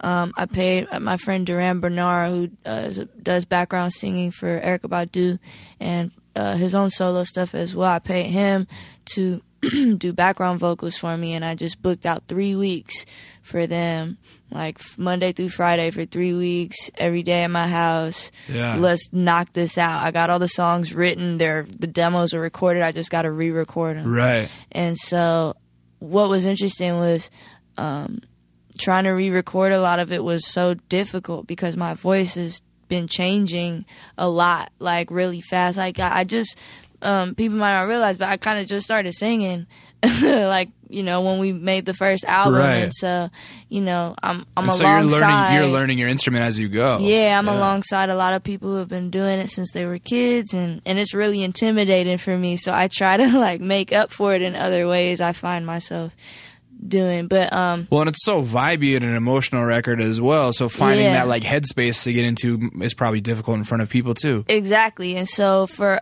like honestly, I only ended up re-recording half of it. So like A lot of the demos half- got kept. Yeah, half of the half of Nice. the, the vocals are Yeah. old. Yeah, yeah. really old. Right, right. And it's interesting having to sing them live too, because like I said, my voice has even changed since I re-recorded stuff, and I have to relearn how to sing everything like every couple months. right, right. it's very interesting. That is interesting. That seems scary. It's very scary. Yeah, do- very uh, very scary. That's another question I have for you. Producers are notoriously introverted, and like engineers in particular, like oftentimes people that work in studios are just kind of weirdos. Let's keep it 100. Yes, Um, did you ever have stage fright stuff that you had to deal with? Definitely. Because I Um, mean, you uh, even in the early Odd Future days, like they were pushing you as a DJ, you'd be on stage and stuff. Yeah, and so that's where I had to like kind of get out of my shell Mm-hmm. and like learn to uh learn learn learn confidence, learn that like these kids are more afraid of me than I am of them. Were you shy growing up? Yeah, yes. Why? I was very quiet. Yeah. I'm I'm I've always been very insecure. Really? Never quite knew like still to this day like you know how I dress. I like I I was telling the guys maybe like last week like I find myself always trying to find the perfect balance of like you know color and not color and uh feminine and masculine and like I that was my whole like I'm still going through it. I was That's a late so interesting because I, I I would say outwardly you're very good at projecting that you're comfortable in your skin. I would never you. guess that, but that's interesting to hear. Well, it's been a long process. Yeah. Um, I didn't really, really get that comfortable until we made, until I started touring with Odd Future. yeah, Until I grew my hair natural. Right. Why Um, you used to have like uh like braids and stuff? I saw an old picture of you. You had braids in and shit. Yeah, I had cornrows a lot as a kid, just in the summer so I could swim. And then I had straight hair, pressed hair for a long time, and and so like I my whole majority of my life, my hair was straight and pressed. So by the time I wanted, like when I got older and had my own mind Yeah. and wanted to try something different, I couldn't because my hair was just straight at that point. It, Right. I didn't have a perm, but I had been getting it straightened every For two so weeks for my whole life. Right. So I, I, um, I decided I wanted to cut it and try something new, try a short haircut for a while, and I, I cut it. Ended up getting a perm anyway, and like doing some like curl mohawk shit. Then I decided that that was too too much maintenance involved in that. I'm gonna just go natural and Right. keep it short. Um, but and yeah, that was a big even then- confidence booster, just kind of like changing up that like something Definitely. that you know, just being yourself even with your hair. Like Yeah, but even then, like every day, I'm in the mirror, like, man, I'm gonna get rid of the fade. Like, I'm, really, I'm, I don't know, I don't know. Should I grow like a, like a, should I get a taper? You know, like Yeah. every day, like I'm thinking of the next thing, and like, I'll ah, tell you what, don't you're, like that you're lucky angle. you even have options because I have run out of those with my hair. oh yeah, hey, we're in the same fucking boat, man. beard, you gotta gotta get creative with your beard at this point. hey, uh, they say that when you go bald, your beard is uh, a beard is like a mohawk for a bald man. exactly, exactly. Hey, you guys just like last month. I had a beard down to here. I was like rocking the speaky beard. It was huge.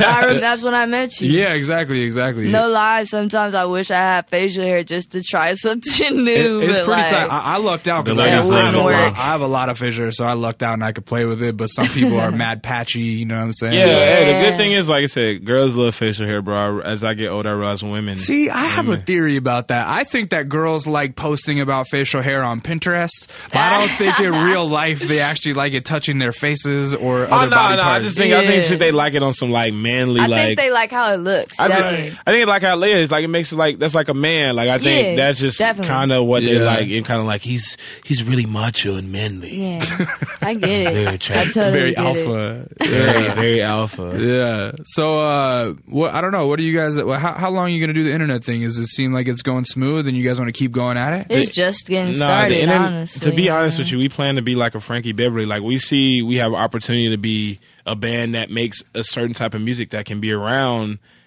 all the time. Like you know, we study a lot of bands like that. We study even like Erykah Badu. Like we were talking about Erykah Badu. Like dude, like she survived so many waves of artists, trends, music. You know, like so many people in and out the game, but she's always been there because she made a, a type of music that called Tyrone still relevant to this day. And Yeah. still is deep. You know, other side of the game is still deep to this day. It doesn't get old. and that's the still, thing about soul music in general is that when it comes from the soul, it's kind of formless and it kind of doesn't you like can't- genre yeah. doesn't matter. Dude, Sam Cooke sounds as good today as and, it and, did and, then. the, and the, and the stories that he's talking about with his, his women, they're relevant to this day. They're, Right. they're the exact stuff we go through. So to me, it was like, you know, with our band, like I, you know, I, you know, I think very deeply on these types of things. Like I want our band to be around for a long time because I realize that's how you make the real money is being on the road. You know, Right. we're on the road and we can demand that type of money every night. So Right.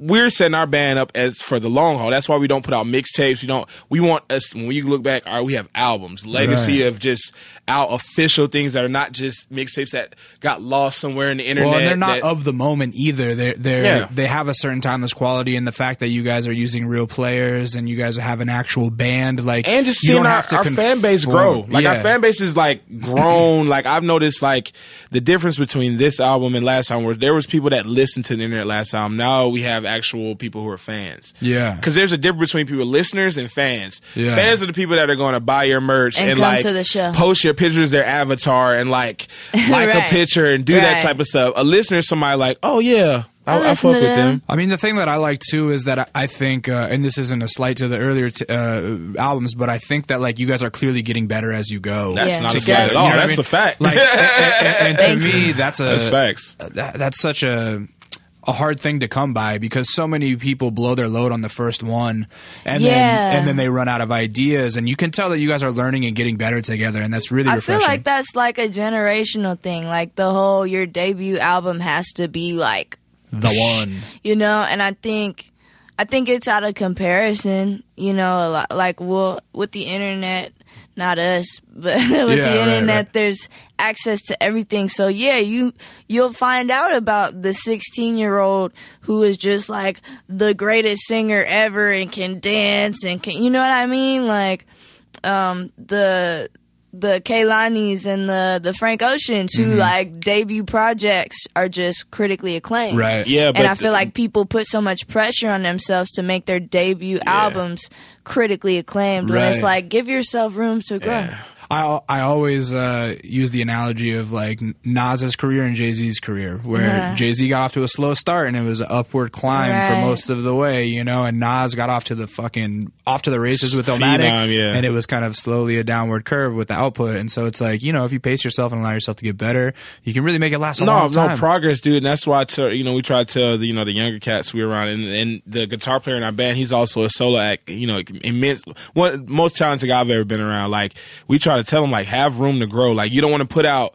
You know, he's about to put out his first EP, and I'm just like, dude, have it a little rough around the edges. You don't want to put out something that's super polished, super. He's already arrived. You want people to be like, oh my gosh, like This wait till dope. he I wait till wait he till the yeah. next Oh, I one. can't wait to the next one. And then oh with the God. next one, it's gonna be It's like- obviously better. You Yeah, know what I obviously mean? better. You have to show people, and this is something that I'm just now coming to terms with because, like, like I said, like we there's as an artist, there's so much pressure to make your first project the best. the Right. one, yeah, man. Right. you know, and I- and I've been victim to that. Right. Yeah, and then I think I think our first project will, and it's funny because we all we get those. We're starting to get those like nothing will ever be better than Purple. Like we get those every once in a while. Like Right. y'all's first album is that's when y'all were really on like the weirdo, you know, like Yeah, how people really are. Which is like I said, I think I love our first time. I think our first time is a classic because it's real. Like it's really where we were at. Like Right. it was never. It was really like we wanted to put out a random album of random stuff that we felt. So,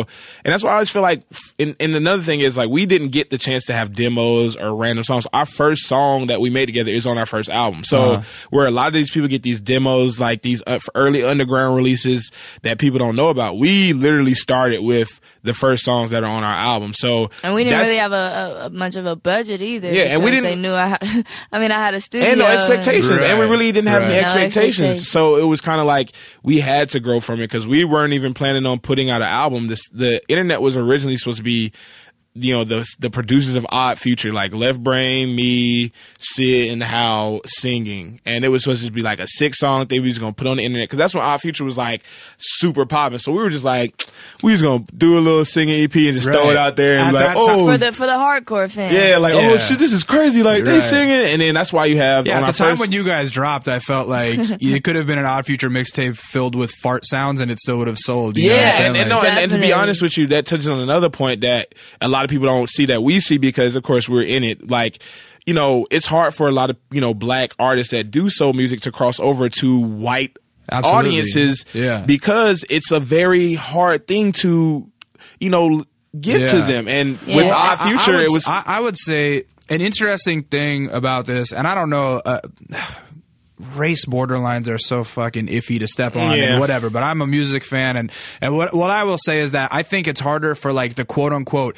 mainstream Yeah, that's what I rhythm and mean, yeah. blues artists to cross over you know what i mean but then it's it's really easy for an The alt, alt group R&B. right Alt so R&B. since, since you guys were like an alt like you guys are part of a punk rap collective all of a sudden the white Yeah. hipsters went hey these guys are making soul music and soul music is it's edgy. cool. It's edgy. cool. Yeah, it's an edgy. Yeah. too. So, so that's But why I it- said. it was either so, that so have you guys had a problem hate it. have you guys had a problem with like mainstream uh, I, I quote unquote mainstream uh, uh, r&b fans like is the black audience following you or are you getting No, stuck Yeah. with a no, bunch no, of that, white that's the thing. That's what I said. That's That's, that's, awesome. it's it's Yeah. backwards, man. Yeah. Like that's what I'm saying. Our career is very it's interesting because it's backwards. Yeah. Like where most artists that do our type music, the black audience is the one that finds out about, it, and Right. then white mainstream or mainstream people Right. start to understand it. But with us, we were exposed to Our you know Future our future fans, fans that are Miller mostly fans. mostly Caucasian. Let's Yeah, just be honest. So Yeah, yeah. they knew about us before. So because we went and did BET uh, interview for the BET Awards a few weeks ago, and they were just like. Whoa, you guys have three albums on Columbia. Like, what did you do to get that? You know what I'm saying? When we told them we did Coachella, they were like, whoa, like, like they were just like, how? That's And crazy, like, because but I've if- never heard of But if we go do Right. Fader or Pitchfork, they're like, yo, that's so dope. You know, you guys did, Right, right. you did this, this, this. But what most people is, it's complete opposite. So we're finally getting into those realms with this Yeah. album. We are seeing, you know, we're getting played on the urban radios and stuff like Yeah. that. So And I It's love, always I been- love yeah. the urban scene. yeah yeah, I love it too. I just and I was always mad. I was always, always. I'm not gonna lie. I felt some type of way that we weren't accepting it, accepted into it because Right. In the beginning, yeah, it would I feel f- good. yeah, we were trying to bring that to the mainstream. Like, let's Right. bring like some really urban. we wanted black people to like Yeah. us, honestly. And Right. then and then for a minute it wasn't happening like how we well, wanted that was it to. yeah. That was like the interesting thing is like, uh, I mean, even just in the last couple of years, like Frank Ocean was getting uh, accepted by white audiences and white critics so Yeah. so much so fast, and then but Miguel had a hard time at at first. I felt like you know what I Right. mean, and it's like for some reason. A lot of times, just with with R and B, like black and white audiences, they're on a different page. And let's be honest, it's all about who you come up with. Like, Yeah. let's just be honest. John Yeah. Legend came up with Kanye. Kanye came up with Jay Z. Jay Z came up with Big Daddy Kane. Like, everybody has somebody they Right. uh, click, somebody that liaisons them into whatever they like. We had And Odd Frank, Future. yeah, Frank had our future Yeah, too. Frank so had Odd he Future. had, Right. He like, had the not edgy, only not only was he it the a white way better time not, too. Yeah, exactly. Not only was it the white Odd Future fans that were looking at him, Yeah. it, It was was, the the, industry. white people behind the scenes. that's the whole thing. And- that's, and, and- that's what I mean is like the white critics are the ones that brace onto. And it was 'Cause they before, were and it was before people Odd- made up their mind on Odd Future. That was another thing. It was before it was a, oh, mm, mm. it was like that was when like everybody was like, oh, let me see what they about. So yeah, everybody's yeah. talking about Yeah, them. so Right, no, no, right. it's, and that's another thing we try to tell you. Like timing is perfect. Like we realized this album had to come out when it came out because Ego Death if it came later- out any later, it would have got swallowed know. up. Especially with all like the beefs that come up on the internet. like that's real. Like that Straight up. distracts people from Yeah. things coming out. Like we hit at a perfect time where a all uh, like Miguel's album came out, Vince like good music was also coming Yeah. out. So it really did good for us just to you know timing purposes and hitting at a time where a lot of that type of music wasn't really dropping. Like, no, I mean, there hasn't been a band to drop music like us in a while. So, you know, Hey man, you guys are killing it. We did an hour. How did it, that was that went by quick? Yeah. I feel like we feel like we did, did what we set out to accomplish. Right on. yeah, man. Uh, oh, real quick, I do want to say we, we worked with Vince in the past too. We did that knock steady video of him on the white Oh. wall. That was us. Nice. Oh, yeah, yeah. that was like the first thing that I think first video of his ever on the internet. I think. That was that, that was that was one of his like first big videos. I remember. Yeah, It got yeah. a lot of views. I yeah, remember that was us, and that, that's remember actually what I that's what I base our performances now off of. Was like we did that, and we had just moved into this office space, and we didn't really have anywhere to, to shoot our videos yet. So I was like, let's just do it on a white wall with a fucking light right on his face. Came out amazing, and and now four years later, it's like, dude, I his.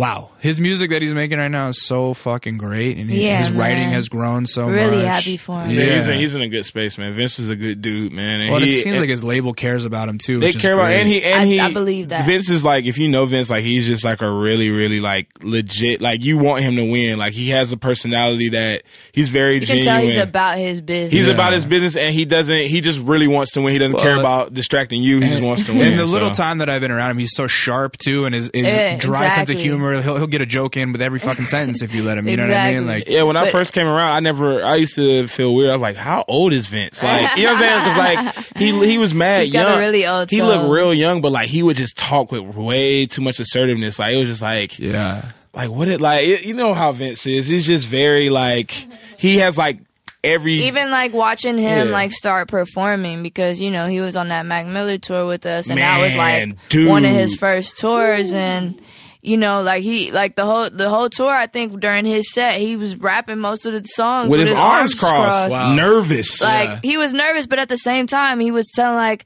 hands up I said hands up you know what I mean like he was super assertive with his words Well, but his crazy. body language was I, I mean, I remember that show that him and Speak threw at an art space, and I, I remember you were there, uh, Yeah, and I was just like. God damn, this fool Vince really Vince and Speak got something going on right now because that was insane how packed it was. And I, like he brought the whole and that show out. you, man, you got to go through, and, and that touched on another. And that point, was early. Man. That was like 11. Yeah, that's what I'm saying. Yeah. That touched like people think it's. That's what I say. You got to start, man. There's so many phases you go through, so many, you know, Straight up. errors you go through with people, so many missed opportunities that you waste your time on to realize that you don't need to wait. That you need to spend your time on it. Like it's such a journey to really make. Like we're just getting to the point where we're making money Yeah. as a band, and we're very grateful for it. But We're it's just like getting into the thick of it. Like Dude. every conversation is okay. What, what, what how are we going to st- do the stage plot for this tour? Like okay, like we need to buy signs for this. Like how are we going to do the merch? Man, you gotta Like, live it. Real talk, you gotta live it, on bro. You gotta live it. Yeah. Everybody I know that's successful, they live what they do. Like Yeah. from Every Mac day, it's to like Tyler something. to uh, to Jimmy Douglas to to Mike Einziger. Like everybody that it does what they do and that's rich off of it. That they are, they live it to a point to where almost to a fault sometimes. Yeah. but you have to be like relentless All about the way it. in. Yeah, you have to be You all the have way to in. look at it you from just every opened up angle. a line of questioning. Now we're gonna run long. Fuck it. Uh, when you say to a fault, do you feel uh, interpersonal relationships? Uh, no, yes, because, suffering because of no, because yes, of your because music. as an Definitely. artist, as an artist, it's hard, man. Like sometimes you just want to be alone. Like that is the crazy thing about an artist, man. Like Oh, I need you, my alone time. You have to have, you know what it's like, Yeah. man. You have to have that, just like, and it's so crazy because you have to apologize for it. You Yeah. feel guilty, Yeah. just like because you feel like with most people when they do that, they're bullshitting. Like you Mm-hmm. Straight really want to like, but with artists, it's like, dude, like with her, like she records by herself. I can't. I have so many songs of me singing, so many beats, but nobody's seen me make a beat in the last five years or sing a song in the last five years. But I have mad songs where I sing and mad beats that I make. It's just something about like.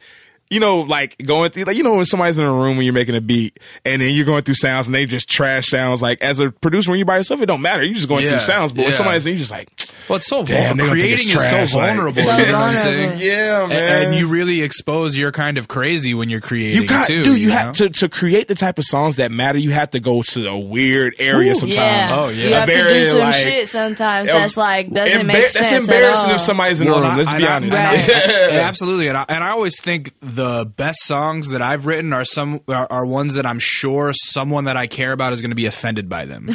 You know what I'm saying? Yeah. No, no, because yeah, you're really have talked digging into. You're really digging into personal places. and because I and that's that touches on another. We keep touching on Yeah. No, go ahead, go ahead. That so that touches on another thing. Like I think a lot of timeless music is based on a lot of real situations and not just fake, like a, a, a vague subject of just partying. Like a lot of those old Al Green records, old Marvin Gaye records, are based on real Yeah. females and real situations. Oh, yeah. that like I said still go on. So like I said, we got just saying, just saying it's going to be a song 50 years from now. You're, people are still going to be dealing with people that are just like, okay, we're done.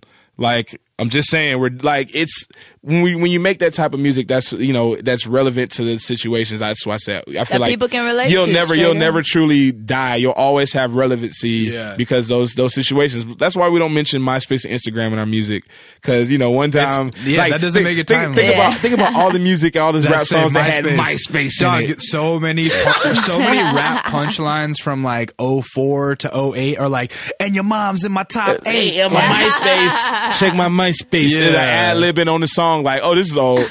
Yeah, that, that was when I that like back in that era when I was hearing people doing that, I was like, oh yeah, you should never mention the technology. yeah, that's why I feel like NERD. like imagine how many fucking songs talking about, oh yeah, I, I got her on the Razr flip phone. Like what? Damn, that or shit's videos quick. with the old bro. iPad, old, old iPod in it. Like, like okay, yeah, this is old. but no, that's what I said. That's why I feel like NERD is like I said. You have all these spawns of NERD where Odd Future is. All of us are like stands. Like everybody in Odd Future, I can would consider a Pharrell stand. Like Yeah. to some extent. So and NERD in Search of is a very influential album on all of us. And like a lot of people that do music that has nothing to do with In Search of, you go Yeah. talk, they're like, yeah, man, like. Yeah, that was that album was very quietly influential. Okay, so the spliff we brought that up earlier. Like uh Verbs, is, who used to throw it, is one of my close friends, and uh I, I would like back in the day when that was going on, I'd be like, man, where do where do these people come from? Because his shows would be so packed, and I would oftentimes be one of the only like four white people there. You know, he'd be like, he'd be like, bro, we just got like the cool black nerds on lock. Uh, You know, it was like he was like the cool black West Side nerds,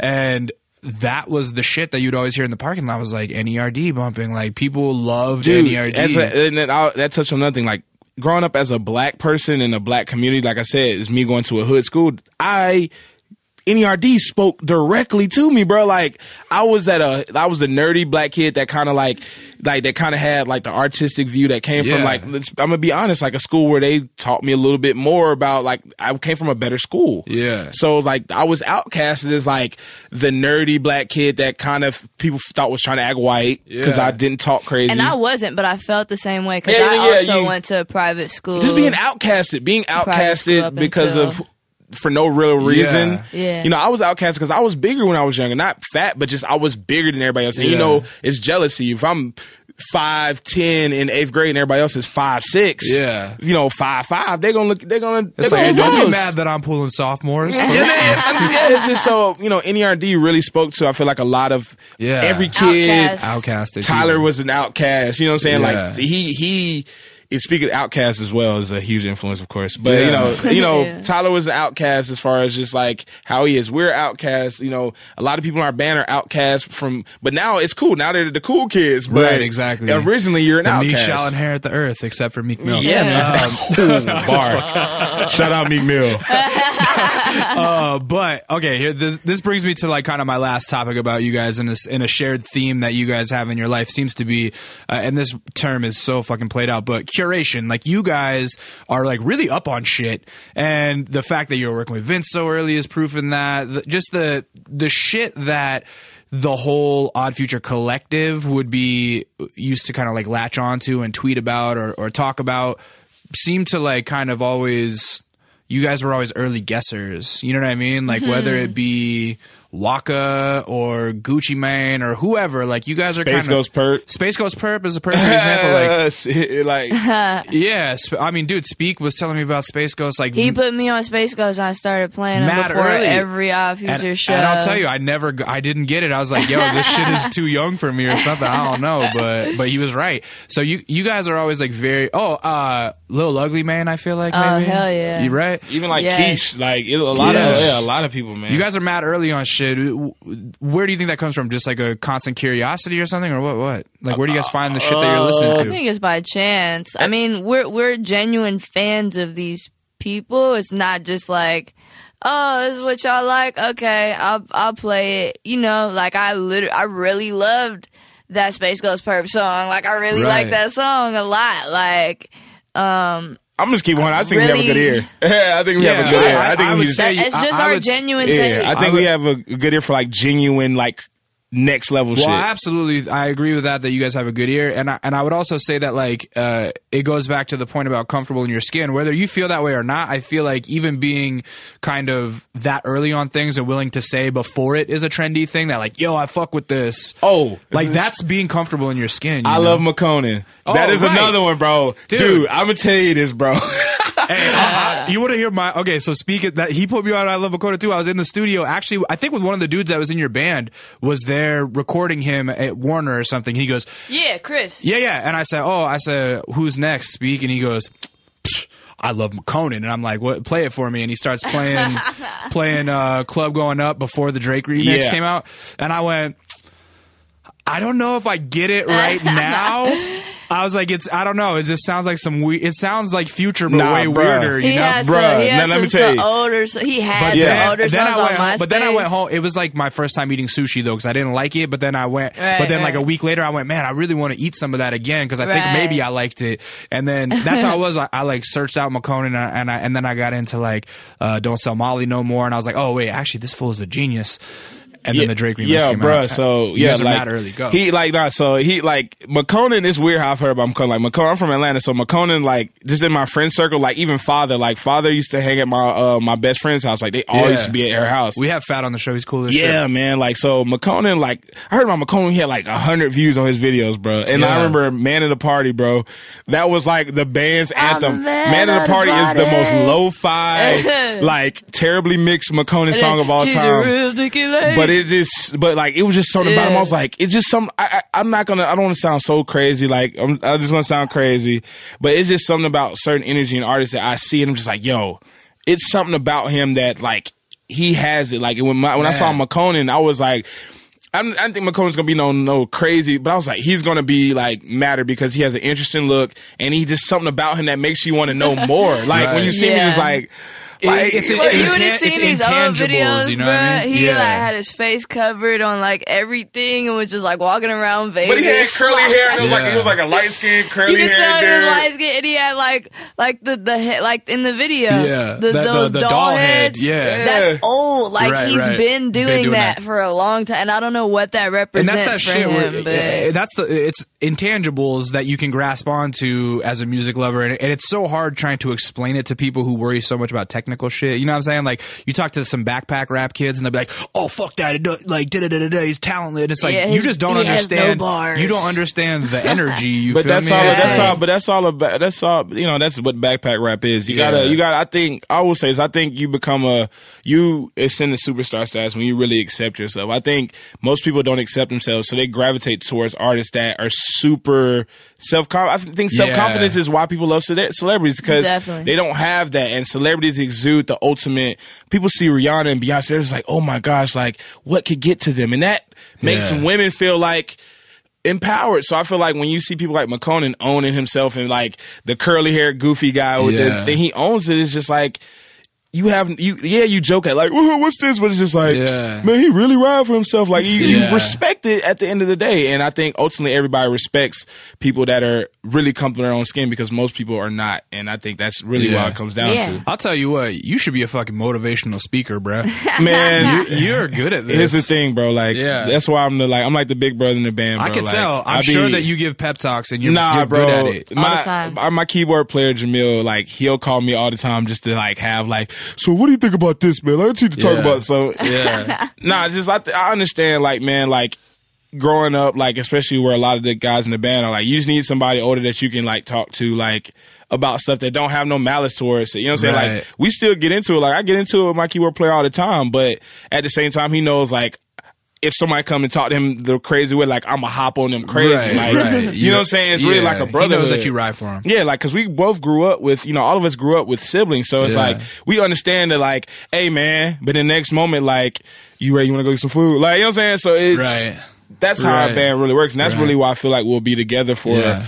A good bit because you know, like even how we're planning on running our business, like we take a lot from Tyler. Tyler was very fair with how he ran our Future, Right. And we More want than fair, more than fair, and we want to be more than fair with our band as well because it gives people more incentive. Like you'll never, I guarantee you're probably never gonna hear nobody say nothing about Tyler. No matter what happens with people Odd Future, nobody's gonna come back saying Tyler did them wrong. Right. Yeah. Nobody. Right. That's why you never He heard it did. throughout all the Odd Future. You'll never somebody say nothing bad about Tyler because no matter what you say about Tyler, his attitude, Tyler was fair to his homeboys and he Right. Looked out in a way that most artists would not look out. So you and, got to and, respect and it. that's a real thing where like if you don't inherently have that you, you have to learn that because if you're fair with people and you and you fucking split the money better than you even should like people are always going to want to do business with you and they're always Right. going to and want Tyler was smart. He Tyler knew he was going to make more money. Period, because he was smart. And Right. I like I said, I I spent two three years behind the scenes watching Odd Future and how Tyler moved, how Syd moved, how this all works. So now that we're about to start running the internet, you know, business similar, we're Yeah. trying to do our own thing. You know, we take a lot from you know the, the mistakes and the good things that happen with Odd Yeah. Future. You know, and a lot of the good things that Tyler did, you know, really resonated with us and how Just we were rubbed running off. our band. So Right. you know, so Well, that's great yeah, man. I gotta tell you, I, I fucking I love you guys' passion. I thought this was a great conversation. I appreciate you guys taking the time to do it. Uh, it's nothing. What is happening next? You guys are going on tour for like a long time, right? tour, man. We're gonna be on the road for like the next year. So here's a the half, thing: at the time that by the time we put this out, you guys will be just about ready to leave. So like, where are you guys starting at? We're starting here actually, Yeah. kind of uh, September 8th. We're Big playing show in the LA. El Rey. yeah, At the El Rey. first LA show. Yeah. man. You gotta g- give me the guest list. You already know. I'm a, I'm a And snob. Let me get it on that side. check. No. and then we're doing Atlanta on the 12th, the One Music Fest. Awesome. And then And that's then when tour our tour starts. starts. Yep. And then you guys, you guys go straight to the UK. um, Or where do we come November. back. Yeah, November. Oh, So okay. our last show on the U.S. tour is November 5th. Yeah. And then we'll do the carnival, which will be in like the middle of November. And Yeah. then we'll do the UK after that. That'll be rad. Um, so uh, the whole country, are you going nationwide? Yep, Yes. biggest tour we've been on, man. So Longest. Super whatever, important whatever tour. the closest major city that you are in and listening to the show, coming everywhere, you man. will be able to catch Syd and Matt and the internet performing from the new record Ego Death, which is great. If you Woo. guys, if you guys haven't heard it, go listen to it. Yeah. Ego Um, where can they find you online? Because Uh, the inter- the Google the internet. If you actually Google the internet, Yeah. is it is the SEO strong enough to where you guys pop up? Yeah. Yep, we're the first Really? people that pop That's up. That's what we tell Picture people now. Just Google us. And it's been proven in person. Like it's funny, we did You it. Uh, sons of One of bitches. the, one That's of, so funny. No, nah, one of the radio dudes did it because like we said it, and he was like, "Oh, yo, let me look." And I was like, "Yo, is it?" And I was thinking like, Yeah. "Dang!" Like He was he was like, typing, "Damn." Yo. I was like, "Dang, is it?" But, he, uh, might, he was like, "Yeah, Like, it we might something." be real embarrassed right Yeah. now.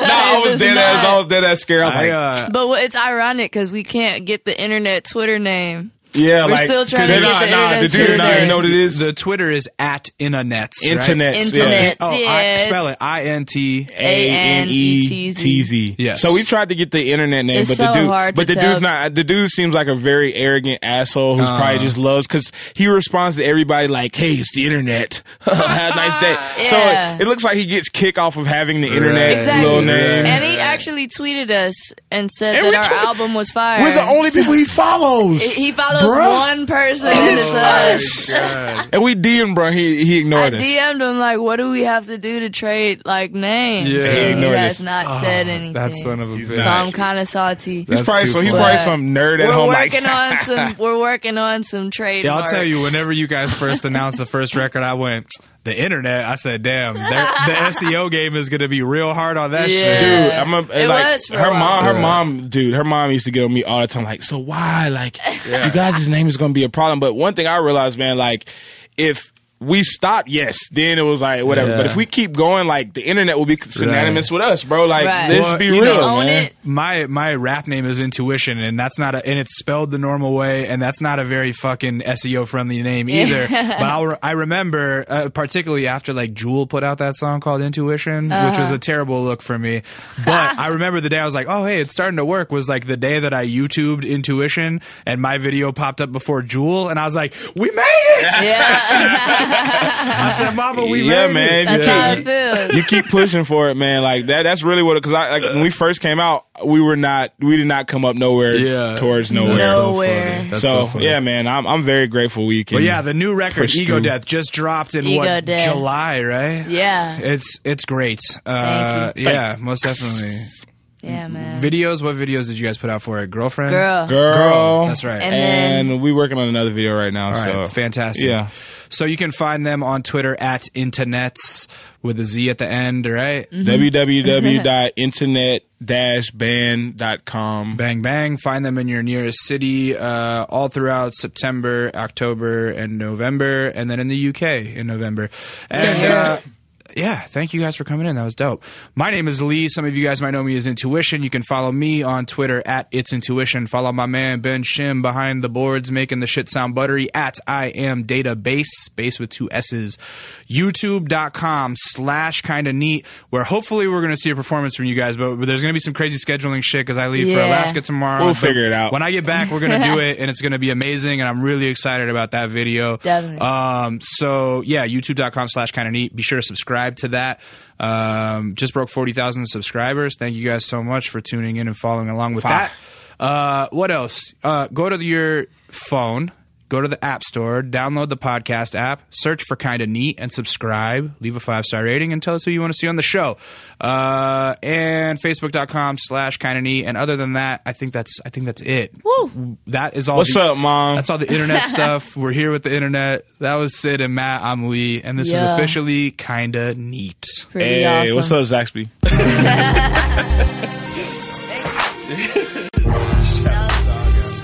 Hot the shop. tight, man. You guys are fucking. You guys are.